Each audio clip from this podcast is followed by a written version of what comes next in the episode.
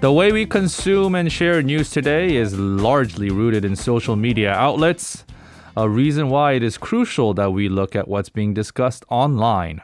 From the hottest issues to trends for our daily social media minute, we are joined now by Yerika Park. Good morning. Good morning. Well, Yerika, uh, it's good to see a familiar face. Good morning, Juan. How are you? I'm doing okay. It's uh, Good. Kind of uh, a weird feeling being back in the studio uh, after over I a bet. decade out. Has it been that long already? it has been. It has been almost Time flies. 13, 14 years, I think. Wow. Yeah, lots more gray hair. Same here. No, but you look uh, as young and beautiful as ever. Oh, thank you. And I, I guess the first story in our um, social media minute is what the young and beautiful people are doing these days. uh, what's the deal? I mean, you're a big foodie yourself. What's the deal with Yeah. these apple mango bingsus that everyone is craving for? Yeah, so apple mango bingsu have been around for a while.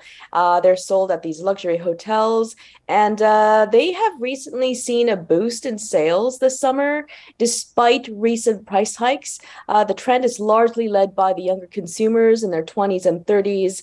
Um, for those of you who are not familiar with, with what bingsu is, I'm sure most of you know. A bingsu is a traditional Korean summertime snack or dessert that consists of basically a pile of shaved ice and uh, a bunch of toppings that range from sweetened red beans and tteok to an assortment of seasonal fruit.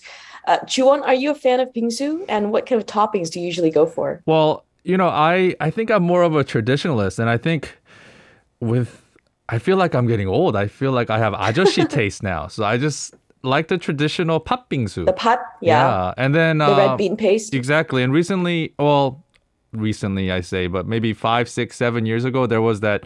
Uh, pretty popular Bingsu franchise that opened in Korea, and they had um, like misukgaru on there and uh, very traditional Korean flavors that got added on. But it seems like these this new trend of Bingsu, these luxury Bingsus, are uh, a little bit different from what we were used to growing up. So tell us what the price range uh, of these Bingsus are. Yeah, so for example, Lotte Hotel's uh, sales of apple mango bingsu jumped by 15% from last year uh, and more than 60% compared to two years ago in 2020. The price currently stands at 88,000 won, which is roughly 67 Wow. US dollars. Uh, the price is up by 47% compared to last year. A Four Seasons Hotel has raised the price of its Jeju apple mango bingsu to 96,000 won. Uh, the price is up by 41% compared to last year. That's equivalent to roughly 74 US dollars, which is a pretty steep price to pay, I have to say, for a serving of shaved ice topped with fruit, right? However, it's been- Ninety-six thousand yeah. won. Are you serious? That's right.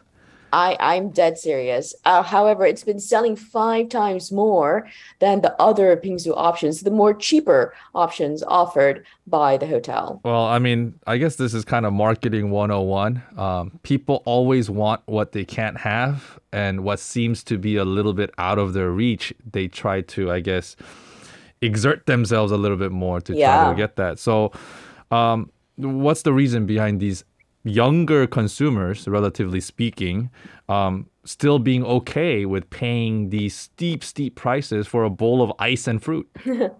Um, one of the factors, according to industry experts, is that the monsoon season came earlier this year in June compared to last year and uh, is persisting for longer than usual. There is a second reason to this trend. Uh, industry sources believe that millennials and Gen Z, who prefer to spend their money on experiences, have spearheaded the boost in sales. I mean, John, you've been in uh, the F&B industry for more than a decade now. What do you think of this trend? And would you personally pay close to 100,000 won for a bowl of fancy shaped ice? Number one, I would never pay that much money for bingsu.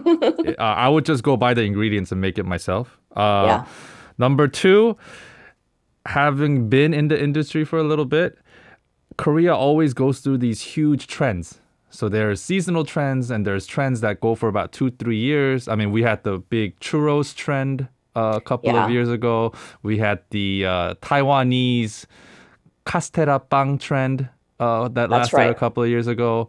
So I think it's gonna go through, but um, I think this goes a little bit more deeper into the consumer psyche. So I think this is more of a flex. Right, social media so? flex. Young people want to put it on their, you know, social, Social media, media. and show that they're living a luxurious life, that they're living a very uh, opulent life, things of that nature. Yeah. I agree with you, I think. Yeah. But I, I mean, I don't think you and I ever need to flex with a hundred dollar bowl of bingsu. I would probably do the same. Um, I would probably buy some ice, um, uh, you know, and make bingsu at home myself. Well, I don't know if our listeners know this, but Yerika is by far one of the most talented chefs that I know. Ah, not a chef, cook, home cook. No, chef. She's a, she's being Oh. humble and modest here. So I would you. actually flex with one of Yerika's bingsu for sure. All right, let's move on to the second topic, Ah. Yeah. Erika. Two very, very famous statues. It's actually a uh, tourist landmark here in Seoul. They're uh, scheduled for a, a little bit of a clean. That's right. So two landmark statues in Gwanghwamun Square in central Seoul will be cleaned for the first time in more than two years. The city government, we've talked about this on the segment before, plans to reopen Gwanghwamun Square next month following the completion of its remodeling project. That project has been going on for uh, roughly a year and a half. Um, the city government is currently in the process of cleaning these two iconic statues, one of King Sejong and one of Admiral Lee Sun-shin. And uh, this cleanup process is taking place for the first time since April of 2020. Yes, I'm very familiar with that remodeling Yeah. project as I live right next to it. Not a fan of the traffic, but looking forward to how uh, the new park area is going to look. So, Right. how often and uh, what kind of you know equipment are they using to uh, give these two historical figures a deep clean? Good question. I mean, these are gigantic statues, right? So, uh, the first of all, the city cleans these two statues every year in the month of April um, with high pressure cleaning machines. The city government skipped the cleaning process last year due to the construction work that's taking place right now. Now, this year, the statues are being scrubbed down with not only high pressure cleaning machines, but also other cleaning solutions as well. Uh, the sculpture of these two statues suggested that an alkaline detergent be used to retain as much rust as possible, I guess to maintain its signature patina uh, while wiping out polluted substances. And uh, the sculptures are going to be cleaned with acid and alkaline detergents to clean off the polluted areas. And they're also going to be treated with specially designed protective solutions. Gotcha. Well, uh, I'll be able to check it out once it's cleaned because I Yep, drive. they'll be shinier for sure. Yeah, I drive by it every single day. Okay, on to the third topic. And I think this kind of happens uh, every few years in China where they find something ridiculously old just in the middle of the most populated areas. It's kind of like being Yeah. in Rome or something just because there's so much um, ancient history that's built upon each other in these cities. Uh, so they found a 100 million year old dinosaur footprint in China in a restaurant. That's right. Yeah. Exactly. And that's a piece of news you don't come across every day. Sure. Um, dinosaur footprints dating back, like you mentioned, 100 million years ago uh, have been discovered in southwestern China after a, a diner who is, just happened to be interested in dinosaurs and uh, rather sharp eyed spotted them in a restaurant's outdoor courtyard. And uh, this person made a phone call to authorities and uh, they did all the relevant research and they said, yep, these are dinosaur footprints.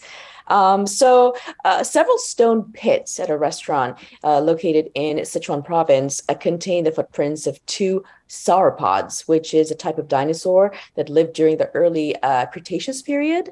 And uh, a team of paleontologists confirmed the discovery using a 3D scanner.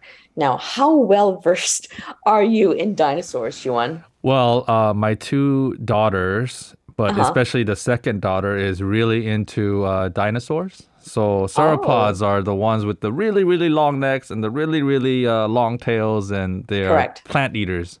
So Yes. classified as one of the largest dinosaurs. That's right. They were the largest animals ever to walk the earth, and uh, they could grow to the length of three school buses. Wow. And they were so heavy, the ground probably shook when they walked. Uh, the two sauropods who left the footprints probably measured around eight meters in body length, which is roughly 26 feet. And this is according to um, paleontologists. And is this region known for having a lot of these fossils? Yes, in fact, uh, many dinosaur fossils from the Jurassic period have been uncovered in the Sichuan province, but far fewer fossils from the Cretaceous period have been discovered in this area. According to paleontologists, the Cretaceous period is when dinosaurs really flourished in uh, this region. I see. But uh, due to China's rapid uh, development and rise uh, in the global economic scene, the study of ancient times through fossil records are becoming more and more difficult, right? Correct. It's it's really rare these days to find fossils in the city because they're essentially all covered by buildings. Um, paleontologists visit sites of potential discoveries within 48 hours of receiving a report such as this one because they're concerned that they may get destroyed by construction work within just days. Okay, and so I was a little bit curious too, because you said it was discovered in a restaurant courtyard. So you were saying maybe tens, hundreds of customers were walking by it without realizing that there was a footprint. But was it a restaurant for a long time, or was it something else? Before it was a restaurant, uh, the location was uh, apparently used as a chicken farm. Oh. Uh, and uh, the dinosaur footprints were buried by layers of dirt and sand, which actually shielded them from erosion and weather damage. Uh, the dirt was only removed about a year ago when the restaurant opened, and uh, the owner liked the natural look of the uneven stone, so they left it untouched instead of leveling it with cement. Okay, well, that was a very, very good move by that owner. Yes, exactly. A stroke of luck and a good eye, I guess. Exactly. Uh, the restaurant owner for now has fenced off the site to prevent people from stepping on the pits, and uh, they may build a shed to protect the footprints further. Maybe it, it might become a tourist attraction. Who knows? Right. Okay, well, Yerika, thank you so much for your time this morning, and we'll talk to you soon. Bye. Bye bye. If you're listening to our program using the podcast service, just a reminder that we do go live Monday through Friday, 7 a.m. Korea Standard Time. So tune in and help us make the show more informative by giving us your input. See you bright and early on Good Morning Seoul.